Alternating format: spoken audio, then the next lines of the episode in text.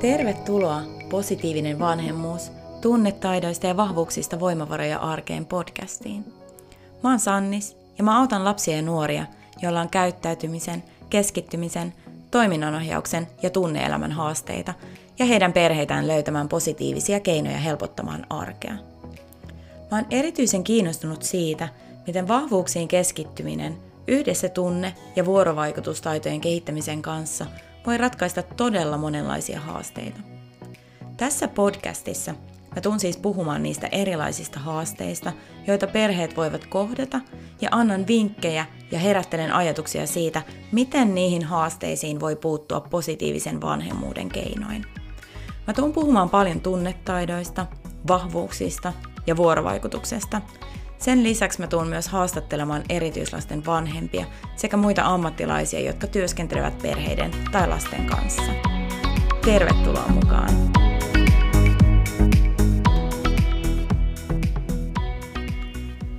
Moikka!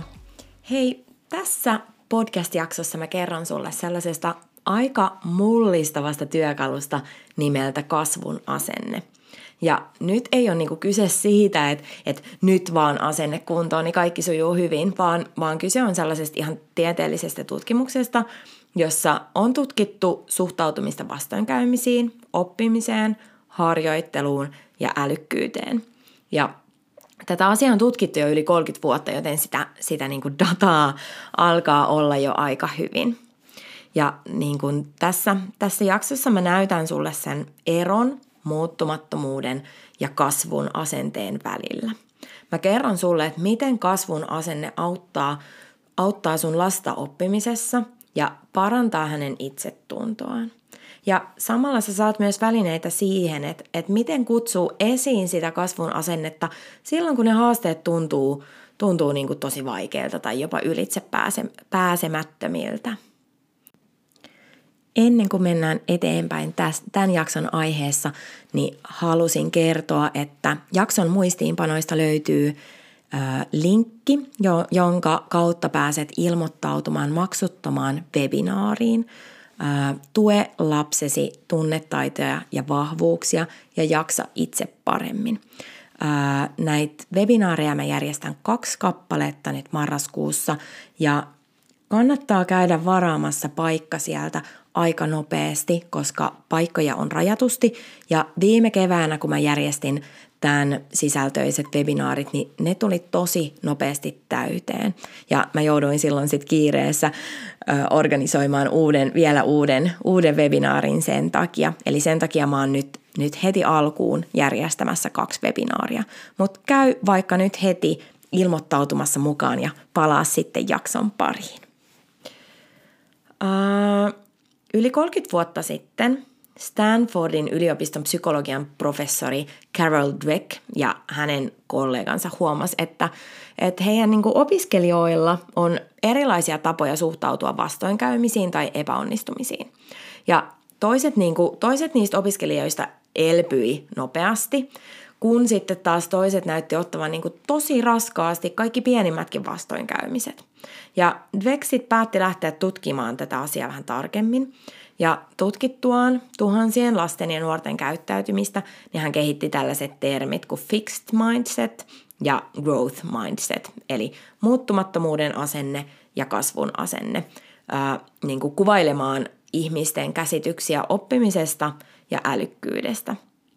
Ja tota, ne, joiden käsitys siitä oppimisesta ja älykkyydestä on, on muuttumaton, eli tämä fixed mindset, he ajattelee, että älykkyys on jotain pysyvää, eikä siihen voi itse vaikuttaa. Ja se tekee sitten sen, että se ponnistelu tavoitteiden saavuttamiseksi koetaan turhana. Mutta sitten taas ne, jotka uskoo, että he voi, voi niinku kehittää sitä omaa älyä, niin he ymmärtävät, että he voi itse vaikuttaa siihen. Ja sitä myötä niin kuin se edesauttaa sitä, että he tekee enemmän töitä sen eteen ja saavuttaa parempia tuloksia. Ja tätä tällaista asennetta kutsutaan kasvun asenteeksi. No, minkä takia mä sitten haluan puhua tästä aiheesta sulle tässä podcastissa? Niin sen takia, että mä oon huomannut, että lapsilla, joilla on neuropsykiatrisia haasteita, on usein aika heikko käsitys itsestään oppijana – tästä aiheesta mä oon puhunut, puhunut aikaisemminkin. Ja moni lapsi kuvittelee, että heidän pitäisi jotenkin kouluun mennessä ja osata lukea ja laskea täydellisesti. Ja heidän voi olla tosi vaikea ottaa vastaan apua, koska se, niin kuin, se todistaa siitä, niin kuin, että he, he ei ole kyvykkäitä. He saattaa kieltäytyä tekemästä vaikeata tuntuvia tehtäviä, koska se epäonnistuminen pelottaa niin paljon. He saattaa takertua muiden virheisiin, jotta ei kukaan muu huomaisi niin kuin heidän omia puutteitaan – tai sitten he vaatii semmoista jatkuvaa aikuisen läsnäoloa ja varmistaa koko ajan, että he tekee oikein, jotta ei tulisi niitä virheitä. Tai sitten jos opettaja vaikka korjaa heidän töitään tai vanhemmat vaikka läksyjä tehdessään, niin he repii, repii kirjan sivut, koska tunne siitä epäonnistumisesta ja siitä osaamattomuudesta on niin hirveän musertava. Eli, eli tämä on niinku se lähtökohta, minkä takia, minkä takia mun mielestä niinku kasvun asenteen ymmärtä, tai niin kuin koko tämän, tämän teeman äh, muuttumattomuuden asenteen ja kasvun asenteen ymmärtäminen on hirveän tärkeää ja se, sen ymmärryksen kautta me pystytään muokkaamaan äh, meidän omaa ja myös lasten asennetta sellaiseen suuntaan, mikä tukee sitä, sitä oppimista ja itsetuntoa paremmin. Äh, samaan aikaan, kun, kun Dweck kollegoinen on tutkinut tätä asennetta, niin samalla myös niin kuin aivotutkimus on mennyt paljon eteenpäin. Ja, ja niin kuin nykyajan neurotieteiden tutkimukset on osa, osoittanut, että ne aivot on vielä tosi paljon plastisemmat, eli muovautumiskykyisemmät kuin mitä me ollaan aikaisemmin ajateltu. Ja tämä on se asia, joka saa lapset innostumaan oppimisesta – aivot on niin kuin ihan mahtava, mahtava niin kuin keskusteluaihe lapsille, kun puhutaan siitä oppimisesta. Lapset rakastaa, kun heille puhutaan siitä, että miten ne aivot toimii. Toki, toki lapsen taso, tasoisesti. Mutta tota, nämä, nämä niin kuin aivo, aivotutkimukset on vahvistanut sen, että ää, ne neuronien väliset kytkökset muuttuu niiden kokemusten perusteella. Ja sen harjoitusten myötä ne ne neuroniverkostot kasvattaa aina uusia yhteyksiä, vahvistaa niitä jo olemassa olevia ja rakentaa sellaisia niin kuin eristeitä sinne, jotka nopeuttaa sitä impulssien kulkeutumista. Eli mikä, mikä sitten taas auttaa, auttaa niin kuin, että se tieto siellä aivoissa kulkee, kulkee nopeammin ja tehokkaammin. Ja nämä, nämä havainnot todistaa sen, että ne meidän aivot kehittyy – ihan joka päivä meidän kokemusten myötä. Toki me voidaan myöskin niin kuin kehittää meidän aivoja erilaisilla harjoituksilla, mutta mä en nyt tässä mene näihin harjoituksiin sen enempää, vaan pitäydytään tässä, tässä muuttumattomuuden asenteen ja kasvun asenteen aihepiirissä. Mutta tämä niin tiedoksi siihen, että, että oikeasti se, mitä, mitä me tehdään, mihin me keskitytään – mihin me panostetaan, niin sillä on merkitystä. Kaikki se muovaa ihan jatkuvasti, jatkuvasti meidän aivoja. Mikään ei ole turhaa. No ihan alkuun mä haluaisin, että sä mietit vähän sitä, että minkälainen sun oma, oma asenne on. Koska lapsethan oppii, niin kuin mä, mä aina sanon, että lapset oppii meidän aikuisten esimerkistä. Ja sillä oikeastaan on niin kuin vielä enemmän merkitystä, että miten me ollaan, minkälaista esimerkkiä me näytetään, kuin sitten välttämättä se, että mitä me puhutaan. Tai varsinkin, jos nämä on niin kuin ristiriidassa keskenään, niin lapset kyllä nappaa sen, sen mikä sulla niin kuin aidosti sieltä, sieltä sun sisältä tulee, miten sä toimit. Ne, ne niin kuin matkii sitä, miten me toimitaan niin, niin tota, sen takia on tosi, tosi tärkeää, että me aikuiset myöskin aina mietitään, mietitään itseämme, itseämme ensin. On sitten kyse, kyse tästä asenteesta tai vaikka tunnetaidoista, niin se, että me pohditaan ensin vähän niin kuin meidän niin kuin omista lähtökohdista käsin sitä, sitä ajatusta. Mutta sä voit niin kuin lähteä liikkeelle sun omien ajatusten seuraamisesta ja miettiä, että onko sun ajatukset enemmän tämän seuraavan kaltaisia – mietitkö sä, että mä en ole hyvä tässä, mä en osaa tehdä tätä asiaa yhtään tämän paremmin, mä en osaa, mä en ole tarpeeksi fiksu. Vai onko sun ajatukset enemmän sellaisia, että mä en ole hyvä tässä vielä, aina voi yrittää enemmän, mun täytyy harjoitella enemmän. Tai voin kysyä neuvoa niiltä, jotka jo osaavat. Eli ihan varmasti huomasit eron näissä lauseissa. Eli nämä ensimmäiset lauseet edustaa sitä muuttumattomuuden asennetta. Ja se lähtökohta on siinä, että kaikki mahdollinen on jo tehty. Asioita ei voi muuttaa, enempää ei voi oppia, toiset on älykkäitä, toiset ei. Kun sitten taas tässä toisessa ryhmässä olevat lauseet edustaa sitä kasvun asennetta ja niistä niin kuin huomaa niin kuin se semmoinen yrittäminen ja, ja, ja periksi antamattomuus. Aina voi tehdä jotain uudella tavalla, aina voi harjoitella lisää, aina voi pyytää muilta apua. Eli sen oppimisen ei tarvi olla myöskään sellaista yksinäistä puuhaa, vaan, vaan kasvun asenteeseen liittyy myöskin se, että me voidaan pyytää apua. No, jos sä huomasit noiden, noiden lauseiden perusteella, että sun oma asenne on ennemminkin muuttumaton – jos sä oot koko, elämän, koko sun elämän ajan ajatellut olevasi jotenkin vähemmän älykäs, tai sä oot tottunut luovuttamaan ensimmäisten vastoinkäymisten kohdalla, tai, tai sä et ole tavoitellut sun omia unelmia, koska sä oot pelännyt, ettei susta ole siihen, niin ei, ei hätää. Dweck ja hänen tutkimusryhmänsä on todistun, todistanut, että me voidaan muuttaa sitä omaa asennetta. Eli sitä mukaan, kun se asenne pikkuhiljaa lähtee muuttumaan, niin se, se meidän motivaatio ja se tavoitteiden saavuttaminen lisääntyy. Ja se taas niin kuin tukee sitä kasvun asennetta. Esimerkkinä tästä niin kuin, äh, Dwekin tutkimusryhmä opetti esimerkiksi seiskaluokkalaisille, että aivot on muovattavissa. Heille näytettiin, että aivot kasvaa, kun niille annetaan töitä. Mä en mene tässä nyt niinku sen tarkemmin siihen, että miten tämä tutkimus tehtiin, mutta joka tapauksessa heille näytettiin, että ne aivot kasvaa, kun niille annetaan töitä ja että ne aivot muovautuu koko ajan. Ja sen, sen niin kuin, tämän, ihan tämän, tämän opettamisen tuloksena niiden oppilaiden matikan tulokset kasvoi selvästi.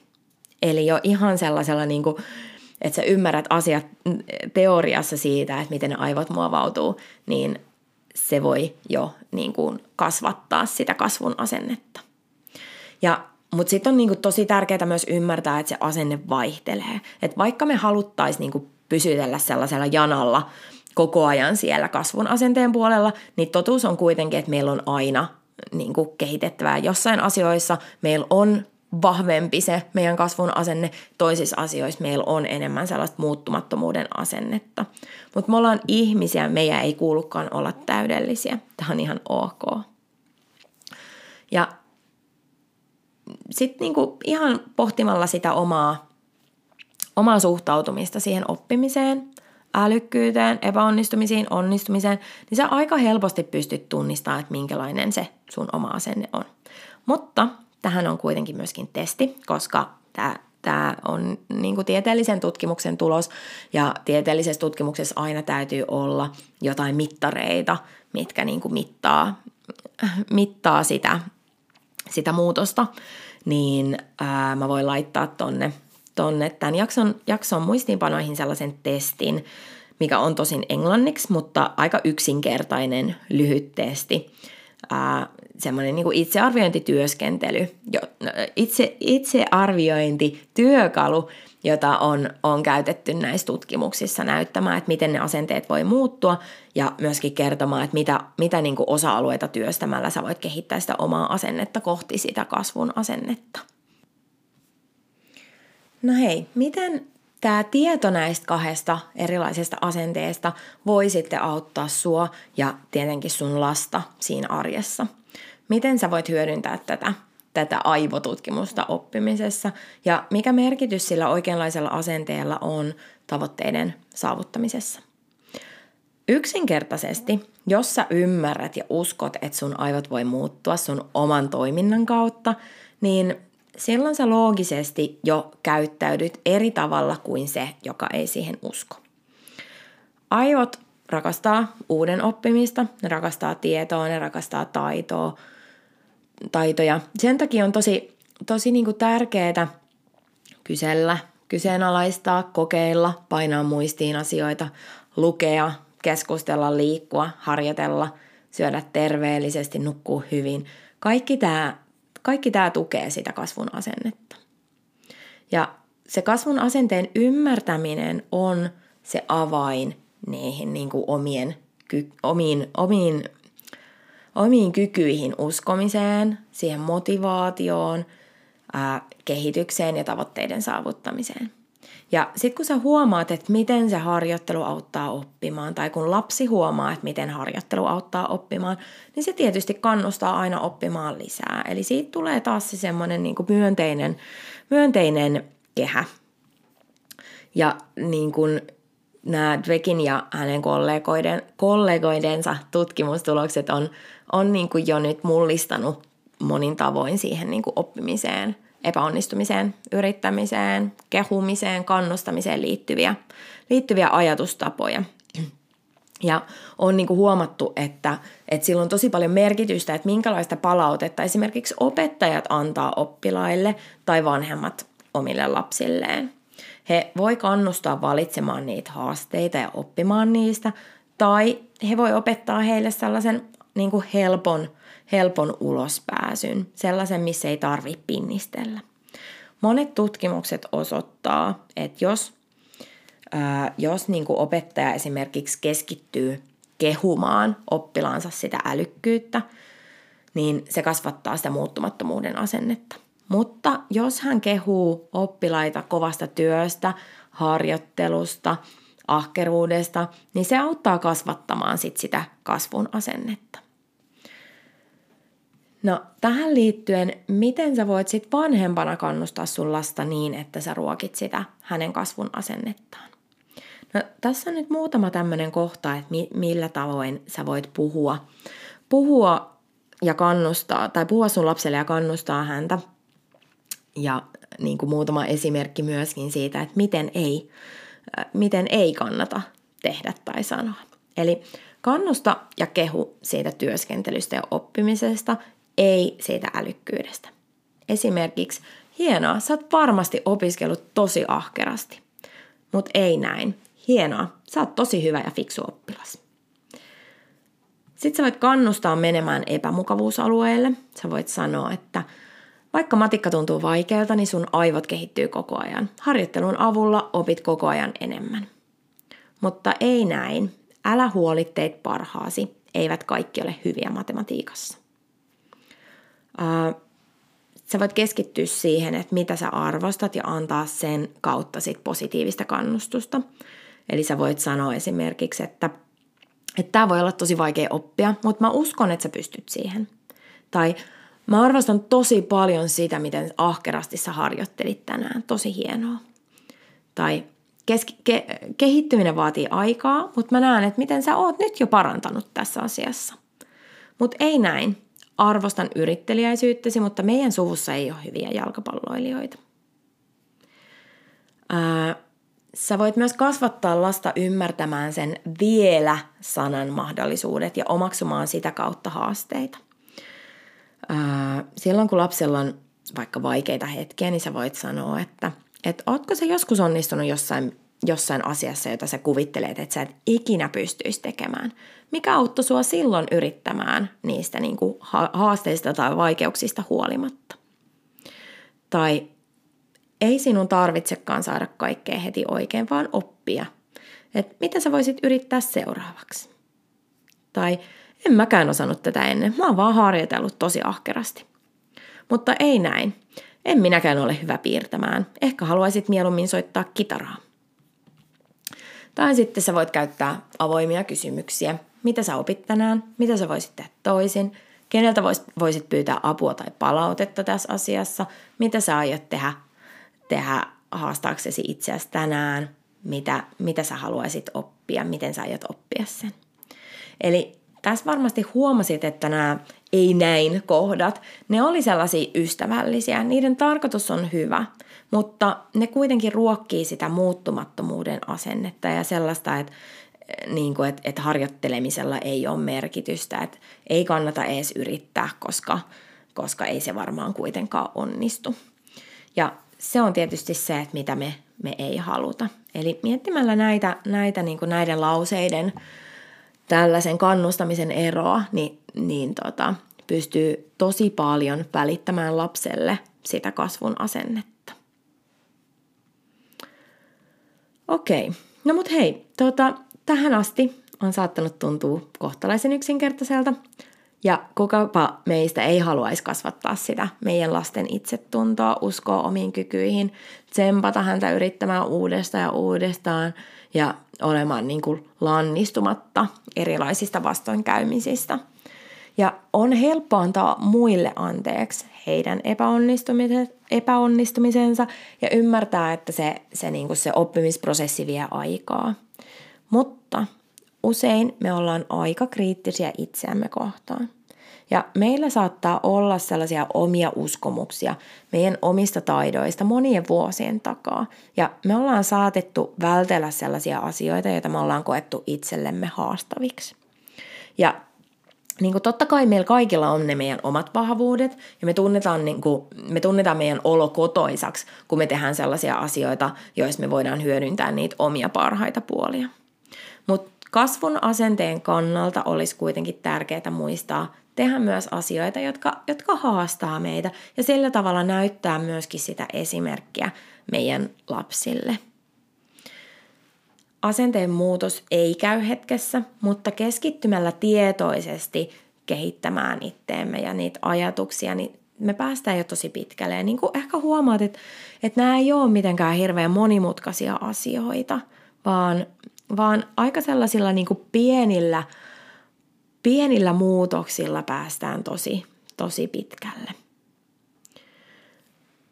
Sä voit miettiä, pohtia seuraavia lauseita, jotka on esimerkkejä muuttumattomuuden asenteesta. Esimerkiksi en osaa tätä, en ikinä opi soittamaan pianoa, en viitsi edes yrittää, mikään ei kuitenkaan muutu. Ja tässä vaiheessa mä haluan heittää pallon sulle. Mä pyydän sua kommentoimaan vaikka Instagramissa at sunnyshining tai tägäämällä mut mukaan at sunnyshining tai, tai hashtagillä positiivinen vanhemmuus podcast, niin miten sä voisit kääntää nä, näitä lauseita sellaisiksi lauseiksi, jotka tukee sitä kasvun asennetta? Tai jos sulla itselläs on jotakin sellaisia mantroja, joita sä nyt huomaat, että et hei, että tällaisia asioita mä toistelen aina itselleni. Ja näähän on näitä muuttumattomuuden asenteen ää, niin kuin lauseita. Niin pohdi, että miten sä voisit muokata niitä. Ja kerro näistä sun ajatuksista siellä somen puolella. Mä jään odottelemaan sun kommentteja innolla. Ja tässä alkaa olla tämän, tämä positiivinen vanhemmuus podcast-jakso. Ää, jos haluat, niin sä pääset myös lukemaan tämän jutun blogikirjoituksena tämän jakson muistiinpanoista löytyvän linkin kautta. Sieltä löytyy myöskin linkki siihen, siihen tota, asenne, asennetestiin. Ja muista liittyy myös positiivinen vanhemmuus Facebook-ryhmään. Tuu seuraamaan mua Facebookiin ja Instagramiin. Nimimerkkihän oli se at sun is shining. Ja tuolta muistiinpanoista löydät myöskin linkin webinaariin. Eli marraskuussa mä tuun järjestämään kaksi webinaaria, saman sisältöistä webinaaria, ilmaista webinaaria, jossa ää, mä kerron enemmän siitä, että miten, miten sä voit tukea lapsen vahvuuksia ja tunnetaitoja. Saat pääset, tai tuolta, tuolla muistiinpanoissa on linkki, linkki myöskin siihen, että pääset ilmoittautumaan tähän webinaariin. Ja suosittelen, että käyt aika nopeasti ilmoittautumassa, koska viime keväänä, kun mä järjestin näitä webinaareja, niin ne tuli tosi, tosi nopeasti täyteen. Eli käy varaamassa paikkas nopeasti. Nähdään seuraavassa jaksossa tai sitten toivottavasti myöskin webinaarissa. Moi moi!